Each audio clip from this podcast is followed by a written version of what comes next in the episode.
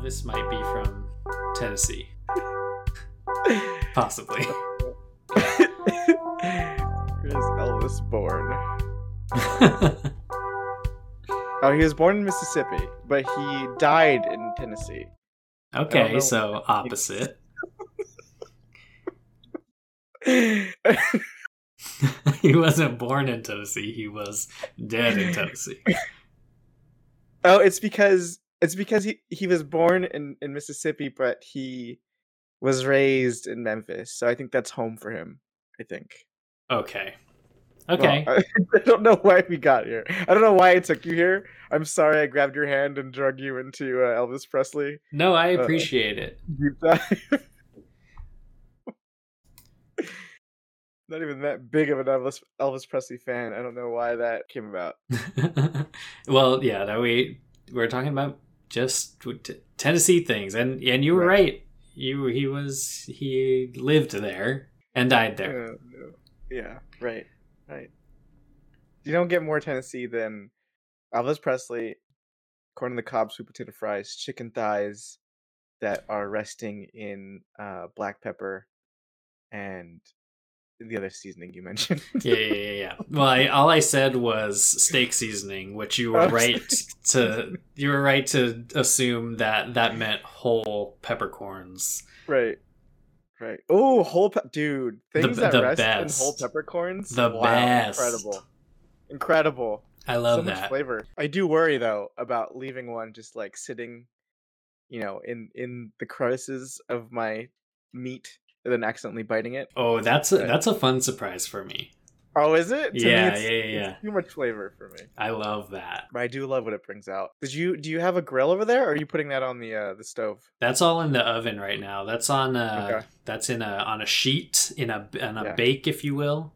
Okay. Yeah. And we're letting it get nice and crispy in there.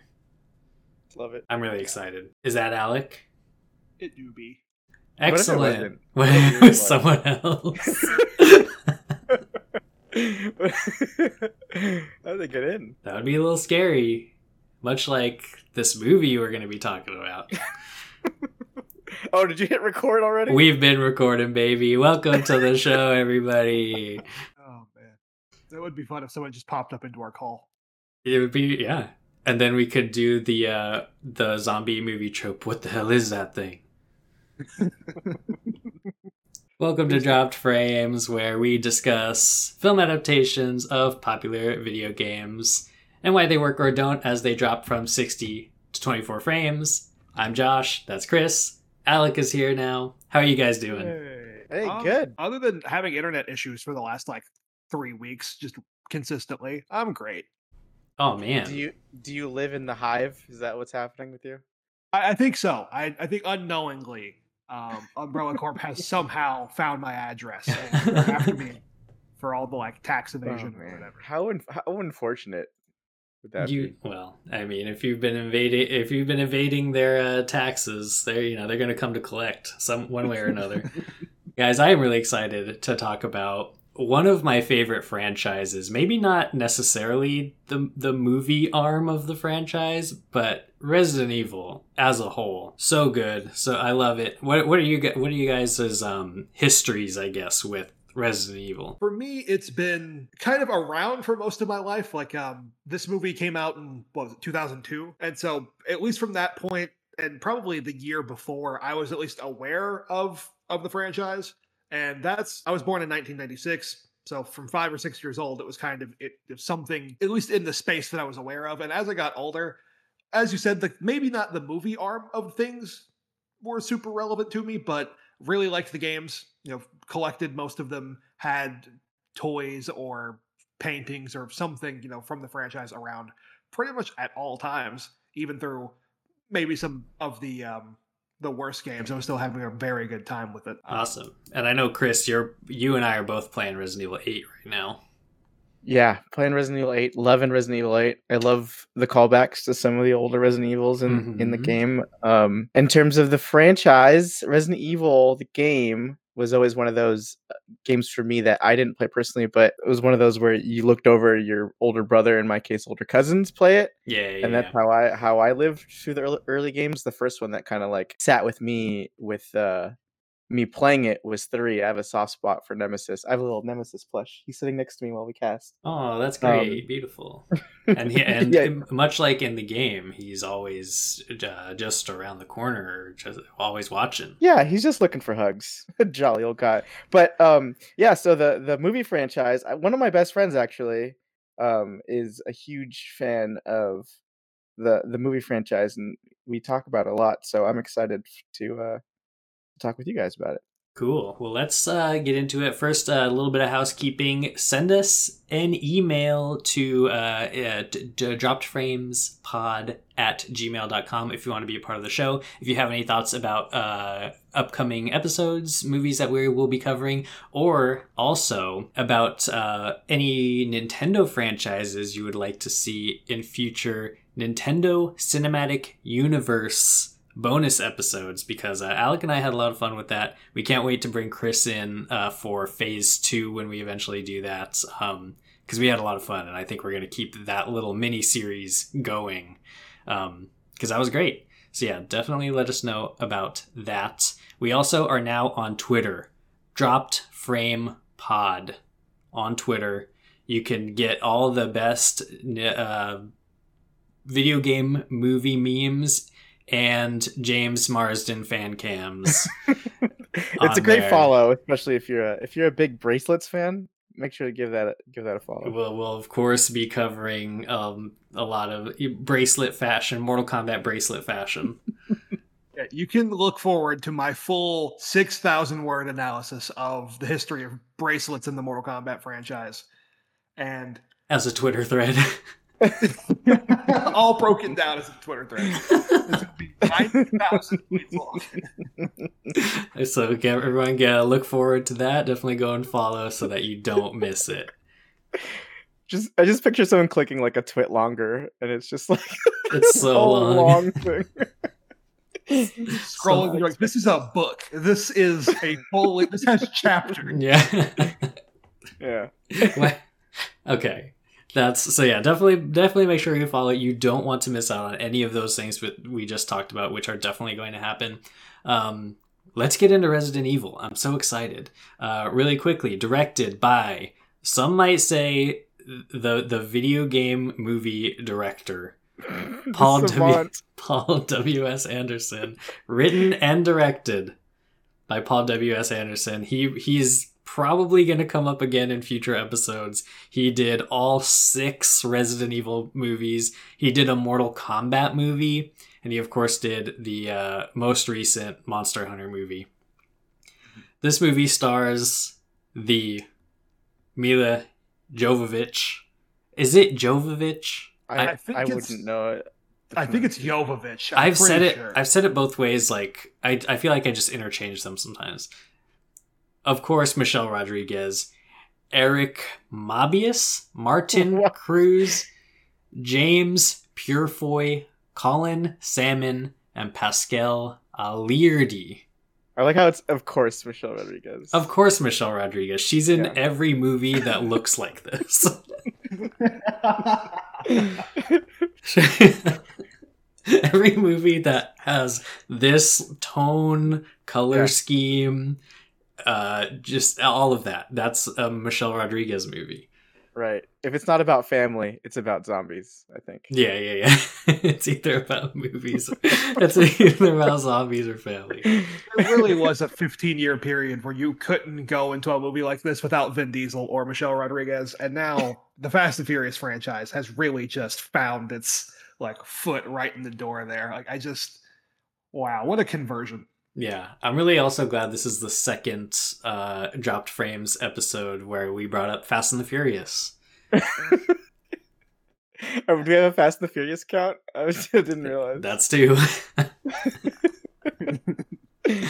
Any general thoughts on the cast other than it's Michelle Rodriguez, It's Milla Jovovich doing their thing. That's like my main thought. It's just like, wow, what a nice platform to show off two incredibly like cool people, particularly for that time. Mm-hmm. Like, yeah, I think that's the best cast or best comment I have for the cast. It's like, this is great.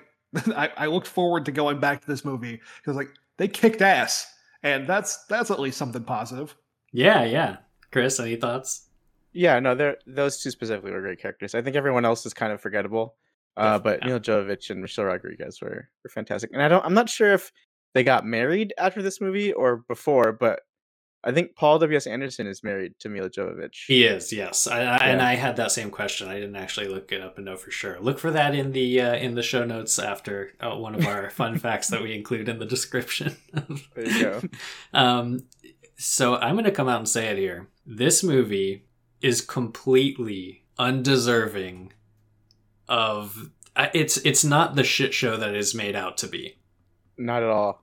I really enjoyed my time with it. I 100%. So actually, I was going to say that I don't know why I was so harsh on movies. Imagine just like this little child being harsh on movies that have an originating source like a video game or a comic book and just being extremely harsh on them because apparently that's what I was. But as an adult now, watching this movie, I was like, hey, this movie's not bad. Like they have some nods to the game. There's an obvious thread of the Resident Evil series and the Umbrella Corp, which is in its own right a character in this movie throughout this whole first film. And I was watching and I was like, hey, this is a fun ride. I enjoyed it. I think there was also because you see the shift in how comic book movies start to get treated, where they're kind of they become more the dark and gritty. How are we gonna like Dark Knight everything and do that, right? And then now we're kind of shifting back to like, what if these are just fun and like and kind of weird? And now when we look back on these ones that were like that, we're like, oh, maybe that was the play. That's that was kind of my thinking on it. I think that part of what makes this movie stand out kind of more positively than I thought it would on a rewatch is that you can kind of tell that there was no pressure to make this thing into a like linchpin for the Resident Evil franchise. This was just a studio taking a chance on this property and kind of just throwing it out there to see if it would stick. And I like that it doesn't feel like a turning point in the history of video game films or whatever. It just, it just happened to find success, and that was it. Like, it was maybe not super critically well received, but like all of the fans, at least at the time, were like, yeah, this was fine. This was a good video game movie. Yeah. And, did well enough to spawn 5 sequels, maybe a few too many there. We'll get into it, but of course they do kind of set up that we are going somewhere with this. It's kind of a little open-ended, but you can kind of assume that we're going to be going into at least one sequel here. But we did get 6 of these movies. And I'm sure down the line of doing this podcast, we'll see kind of the half-life of quality on those. But with this movie in particular, yeah, everyone talks about this movie. This is, I feel like, the video game movie that is brought up as like, oh, video game movies, remember Resident Evil, how poorly that usually goes. But this was just fun. There's like great action. There's these great lines. You quoted some of them here. I can't wait to get into, Chris. Michelle Rodriguez is just, her character is just like so unintentionally funny seemingly, but also like just, I feel like it's, on some level it's like, yeah, with this, we're going to just ham this up, how ridiculous this is. And I had a great time with it. I was watching it pleasantly surprised with how much I enjoyed it. I 100% agree with that. I think it also benefits, now that I'm enjoying it now, I think it benefits from the idea of Resident Evil being a little wonky, a little crazy, because now we have the luxury of seeing 8 games of varying degrees from good to amazing. but the common thread of it being a kind of a weird zombie franchise, and Resident Evil, the first one, was a kind of weird zombie movie. Yeah, I mean, to take from Resident Evil 1, where Capcom very much was trying to replicate, it's weird because you kind of go back and forth, where their first Resident Evil movie was trying to replicate like action hero cop films in the US with the game in their tone. They even got like live action actors and stuff like that. And then now to swing it back to let's make a film of the game that is replicating that tone of the movies. I don't know. I just think it works. I might be wrong, but I think there had been a couple of ideas for the script for this movie, or, you know, before it became exactly this film, there were some other ideas to try to get it through into production. I think even like George A. Romero had a script at one point. I don't know if it was completed or if, you know, how far into the process that it got. But I do think that as well criticized as he is now, Paul W. S. Anderson coming into this film, just being like, let's go in and write the zombie movie, and it doesn't have to connect into the world. We'll put it, you know, probably just before the first game, and it can be loosely connected, but let's not, you know, bog ourselves down with worrying about canon and having to fit these characters in.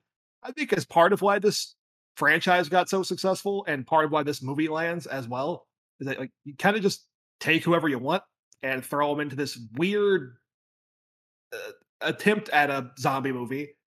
And like you were saying, with like the sort of ambiguous ending, like you kind of just had freedom to push them in whatever direction felt fun for the story. And I think that plays out pretty well in this movie.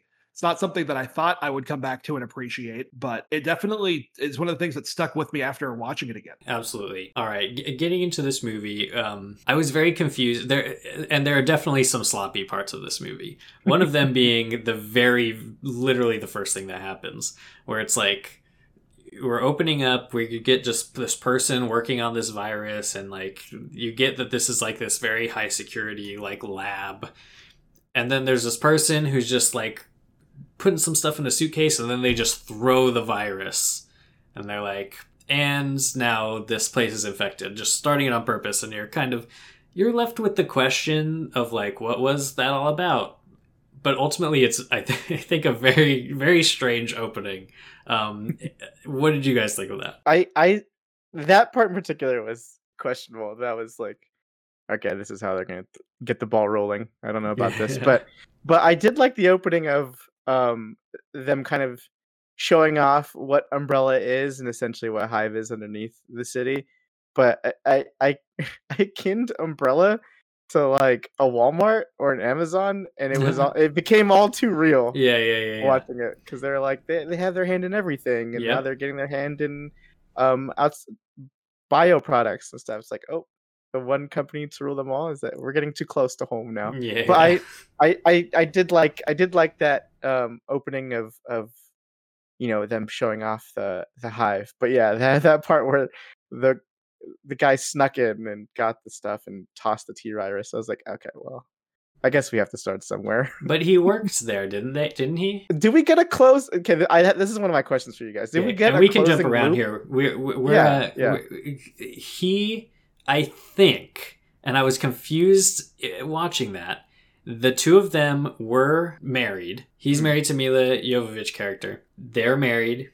It was, the reason for their marriage was a work thing. They were like part of Umbrella. They both work for Umbrella, but he actually loved her and knew that she was trying to take down Umbrella from the inside. And so him trying to get her to love him was to set the T-virus off in the underground lab to basically take down Umbrella for her. Okay. That was my read. You. I didn't know what to read, so there you go. And I don't blame you. It's not super clear. even you know, so in the beginning, we were introduced to three characters with supposed amnesia. Yeah, they lose their memory somehow. Milla Jovovich, the other guy that we come to learn is, I guess, her fake husband, and then the other guy, which is, I guess he's not part of Umbrella. But I kid you not, I was like, is there two guys or is there one guy? Because I don't think I saw them in the same shot until we were like maybe floor two of the hive. It's like the loosest love triangle. I love that idea of trying to like do the red tape like suspect connection board, and it's just a love triangle if you're trying to figure out how it all works. Yeah It's a Venn diagram of which of these three are actually in love with each other, and none of them have their memories, and as they regain their memories they will learn who they are actually in love with. Right. And if you it turns out if you watch the movie backwards, it actually provides all the answers. Oh, so I haven't tried that. I'll have to do that. I'm gonna go grab a VHS of it and just like rewind it while it's playing on the. It's like when people would play our records backwards to try to hear like secret messages in them. Yeah, right. Okay, so some things definitely very unclear. There are certainly, as much as I enjoyed this movie, certainly not free of criticism, because there was. A lot of things that just did not make sense, so, especially with regards to how quickly some of these characters turn and why that affects some characters different than others. Michelle Rodriguez is bitten and then lasts basically the entire movie, while some others don't. But we do get a lot of like zombie tropes in this, like they don't know what it is. One guy's like, don't let me turn into one of those things, that line, and just so many other great ones. They pull straight from the zombie book on this one. Yeah, in terms of the turning, yeah. But I had a note. I was taking notes while I was watching the movie. I was looking for the first zombie because I remember distinctly watching this movie a while back. There not being enough zombies in the first half of the movie. I got to 39 minutes in where we found our first zombie, and I was like, dang, that is a deep like storyboard mapping of just putting our background down before we can actually get to fighting zombies. And then from there, it's just all kinds of different types of zombies, and it was great, but it took a while for us to get there. Yeah, I kind of like that it takes its time to get you to that point. Like the entire time it feels like there's this threat of the virus and being a zombie, and like clearly something is like really wrong at the heart of, you know, this mystery that we're presented. But for it to be like nearly halfway through the movie before we see a zombie is actually kind of insane. You'd think with them taking so much time, we would have a clearer picture of what's actually happening. For example, was it explained that the T-virus was... Because the T-virus was released where they are, and then everyone died from it. Was it ever explained that it is now not there, and they cannot get it from just the air? Ooh, I'm glad you said that, because I was thinking about this. I don't think, and Alec, you could tell me I'm wrong or not, but I don't know if they died from the T-virus. I think the Red Queen killed them in various ways. Yeah, I think that's what it is. Yeah, and the T-virus... I missed that completely. It keeps them alive, like it brings them back alive. Yeah, there's something about the T-virus that like it's their only option to survive whatever the Red Queen's done. Right, they survive by their primal instincts or whatever. That's what the Red Queen was saying. Okay, so then I have a huge motivation question for the Red Queen. Why kill them? Well, Josh. Thank you so much. I'm so glad you know. Glad you asked. I can't believe someone has finally asked me this question that I've spent years researching. Oh, okay. Finally, it's your time. There's like 5 more movies, and I hope it gets answered in one of those. Because I'm not... Again, super certain of anything that happened in this movie, other than I had a really good time. That's basically my thought too. I was like, what else do you need? Like, all I know is that I liked it. Did I understand anything? No. Was there a laser grid? Yes. Okay, we have to talk about We have to. That might be one of the most iconic scenes to come out of this movie, right? I mean, I it's included in every Resident Evil game since then. Right. Right. So the scene that Josh mentioned was, and Alec mentioned was, they're almost to the Red Queen. We don't know that yet, but they're almost there. But they get trapped in this tight hallway, three of them. And then there are mirrors, I guess, on both sides, or lights on both sides, with the doors closed on each end. And then lasers cut through, at least one first. And then, you know, they're jumping, doing gymnastics to try to dodge it. And the third iteration comes through. One more guy left alive. He thinks he can juke it. And then the iconic scene of one laser splitting into like a crisscross thing where you can't escape. And it's just like, all right, well, that's it. He's getting diced. And I guess the classic infiltration team needs one like nervous hacker guy. And I guess nervous hacker guy is able to shut it off, but not in enough time. Yeah, after they literally all of them die. Right. Okay, right. So here's my big question about the laser scene. The laser divides into little tiny squares and goes through the entire hallway, leaving all of the bodies on the ground still almost completely intact other than their initial slicing, and the briefcase that was in there completely intact. Duh. Oh, sorry. That's my fault. I should have known that's how that works. Yeah, I have to say I'm a little concerned about how they produce like heatless lasers that just kind of slice instead of incinerate or whatever. Like I have to imagine that to produce something with that much energy, like more has to happen, right? Like there might be some kind of fire. It would something would catch through. You'd get diced, like nothing. It would, particularly with that amount of laser that you get by the end. Like I feel like that should have been way more dramatic. It's a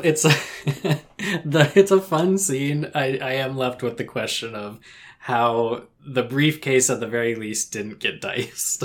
It's in the room. We'll probably have to dissect what this briefcase is made out of, and perhaps arm Milla Jovovich with it for the rest of the series. I mean, you would think that they would have put that together. Like, wait, we should be using this. This is very strong material. Hey, somebody pick that up. Don't leave that. We need that. The movie thus far has been somewhat believable. Is silly, but the plot made sense. It's tame. I wasn't frustrated with anything. But the second that the lasers happen, the doors open back up, where they made the decision, hey, we now have to go through again. Yeah. I was like, did we not just see? I mean, they're nervous about it. Right. Yeah, but they still do it. It's like, all right, well, there's no alternative. I don't know. I would think about it just a little longer. Yeah.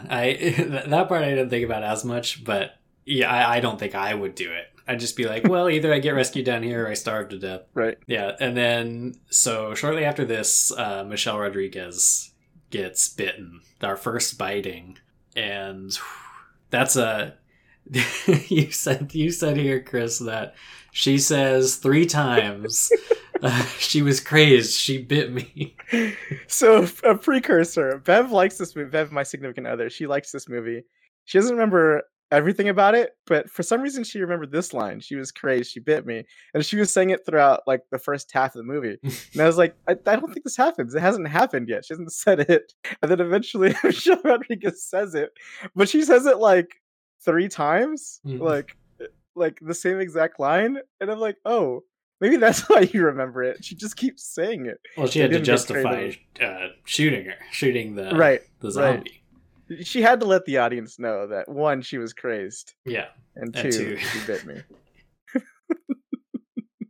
Those are that's the criteria. If you check both of those boxes, then you have to do something about it. They gave her, I don't know. I would be very intrigued to know what lines they gave Michelle Rodriguez, if she ran with it or if she just mad-libbed it. But, I said mad-lib, but I went with ad-lib. She, the other one I had noted here, what didn't happen, well, it happened a little bit after, but I get one of the other soldiers shot up the zombies, and he was like, they're still I shot him 5 times, they're still standing. And then Michelle Rodriguez I guess, like, just rips through them with her little Uzi shorty or whatever it is. Yeah. And she goes, "Bitch isn't standing now." And I was like, I think I need a break. Yeah, I think you do feel the essence, and I don't want to go too far ahead of us or anything, but like throughout the entire franchise, you do feel those moments of like, oh, they really wanted that moment to land. Like they really wanted that to be like the iconic scene for this character, and oh, it missed.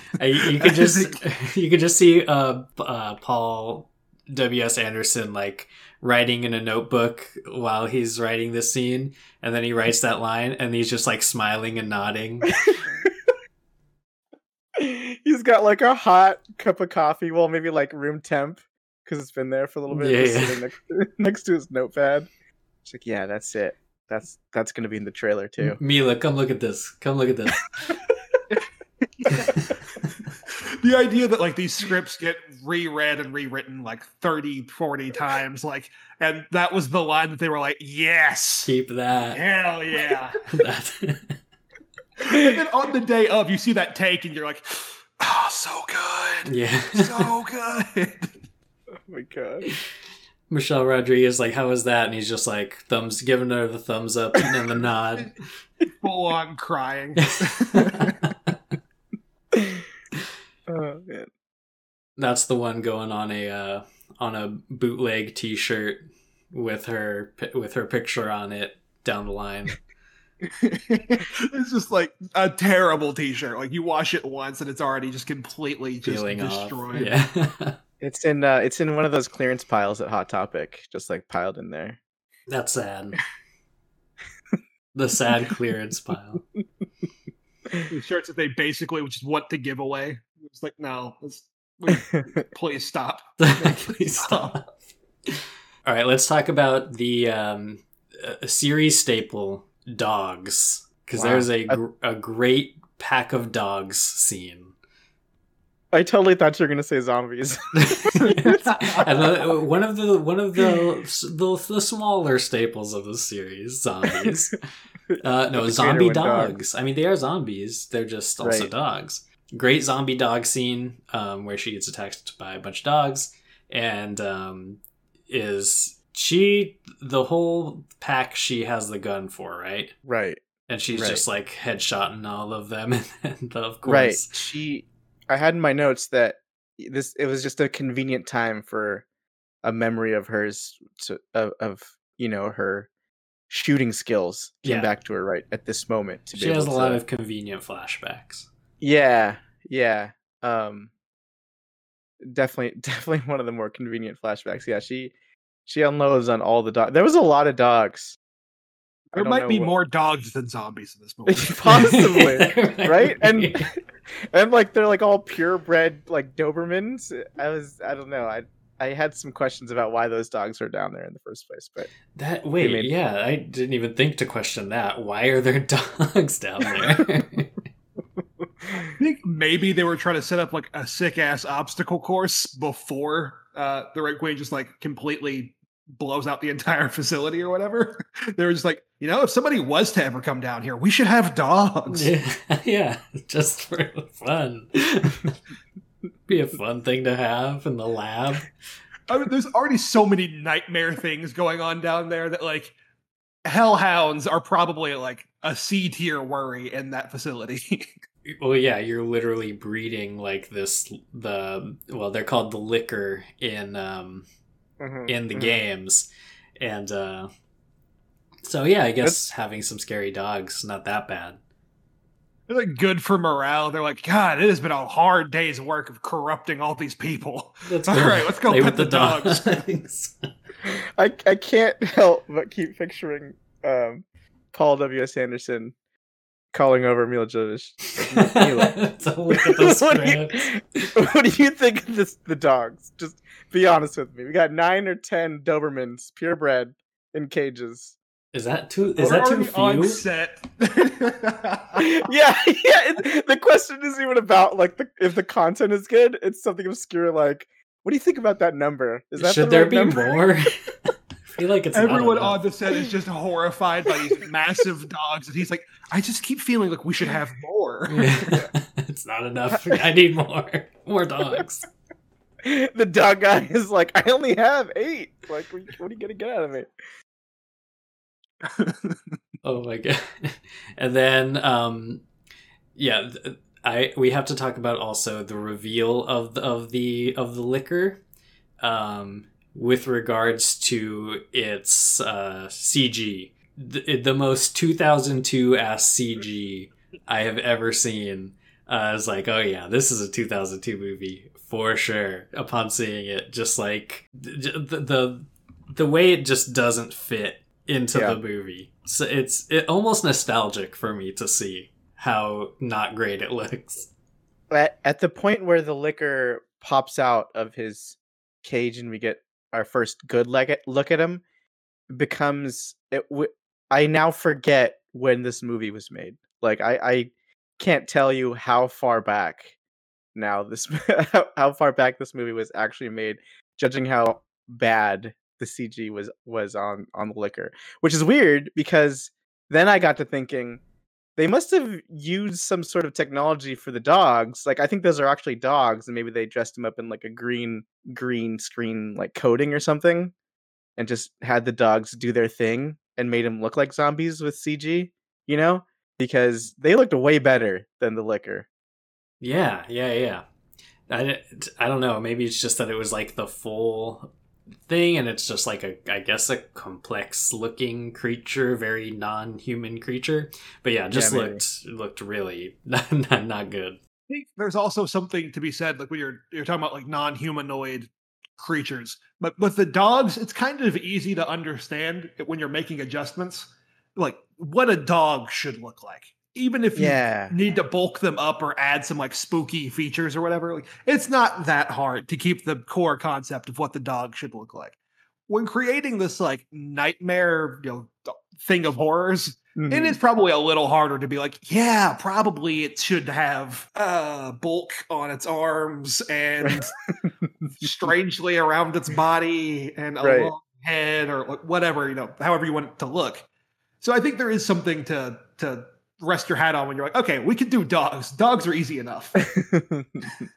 But I think when you talk about this era in film, you have to remember, like, this is only a year after The Mummy Returns and the horrible Scorpion King that was in that movie. That's true. So I think any step up from there, probably not the end of the world. Like, you, as long as you're not the Scorpion King, like, I think you've cleared the bar. I think I forgot what the licker was going to look like when he popped up, because before we saw him, we got glimpses of like this dark room with tubes like feeding a brain, I guess, his brain. Yeah. And I think that was actually like, I could be wrong, but it looked like proper prop usage, like they actually built it. Mm-hmm. Because when the liquor eventually came out, I was like, oh, I don't know why, but that's not what I expected. Yeah, it's like, I think they probably did have like a stationary practical set to film some of that stuff. And then when it came time for the action, they were like, we can't build that. That's just not going to happen. Yeah. So let's put a bunch of veins on a pack of prepackaged hamburger and let's see what happens. Right? Prepackaged hamburger. I don't think Paul W. S. Anderson called over Milla for this one. I think he just went with it. He just buried his head in the sand on this one. Yeah, you can tell the scenes where he got her input and where he just went rogue with it. Oh man. I love this idea that all the good parts of this movie were directly inspired by Milla Jovovich. Yeah. The muse, if you will. Yeah. Okay, so one more thing I want to talk about, which is kind of the reason why I think it's like, this is the big tease. This is the biggest tease, I think, for a sequel, is that you got to get him to, I need this guy in Project Nemesis or whatever it is, or the Nemesis program is what he says. When this guy got, what do you get? He got bitten by it evolves into a hunter, right? The liquor. Yeah, he got scratched. And then his scratch was... His scratch rash was getting itchy or whatever. It was getting itchy, yeah. And then they send him to the Nemesis program, and that's, I guess, he's gonna maybe become Nemesis in the next movie. I gotta be honest, that makes me excited to watch the next movie. Yeah, no, it for me too. I was actually looking over the titles because once you watch something on Amazon is where I watched it. It kind of shows you, what to watch next, and then it was showing all the movies just out of order, and I was trying to piece together what the order was because, like you said in the beginning, there's a lot of movies. But yeah, that also got me thinking. Not only was I excited that Nemesis would be the next one, but it got me thinking, like, how confident were they when this movie came out, or before this movie came out, that they were like, we're getting a sequel, like this is for sure. I think they kind of left it a little ambiguous at the end, like it kind of could have gone either way, but they were definitely throwing some hints out for sure. Right. So they were probably like 25% confident until Milla Jovovich was like, "No, we're getting a sequel." Yeah. Which was a piece that he wrote into the script, and then he said, "Hey, could you come look at this?" And it just says, "Is there going to be a sequel?" And then she said, "Yes." He was like, "So I have this idea for a shotgun thing. What do you think?" She just dictates the script at the end. She's just telling him what to write down, and he's like, "God, she's so good at this. She should really be the credited writer."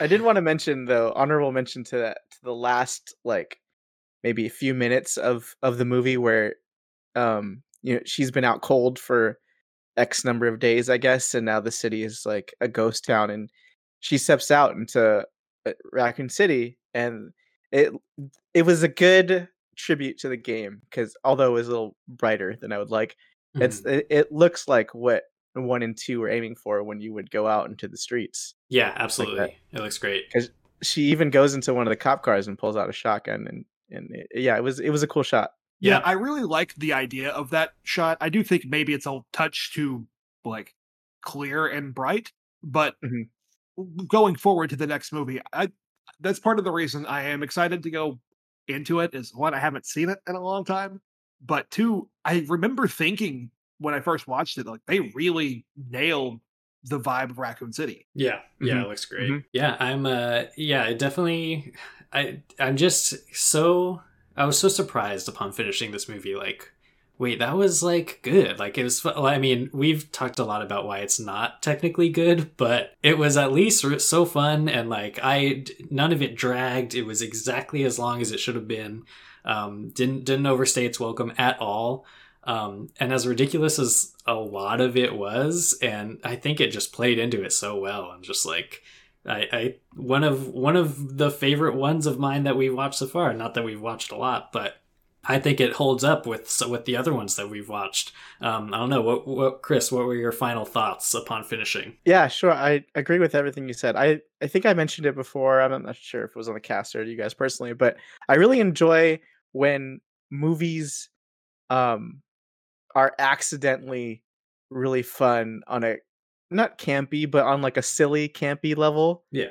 I hated the era of, like, Sharknado where they kind of purposely made movies like that. But yeah. I feel like Resident Evil was going for something, and it turned out to be more weird and fun. And you wouldn't think a movie would age well like that. The CGI certainly didn't, but the sequences and the action and the overall arc of them capturing the spirit of Resident Evil really holds up, and I enjoyed it a lot. There were some things that I thought leaned too much into and this was early 2000, very heavily early 2000s of teenage boy fantasies with Milla Jovovich and some of the shots.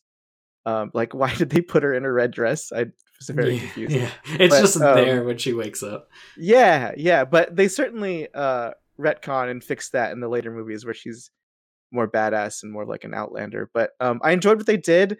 I remember being a little let down by the fact that this is an original character.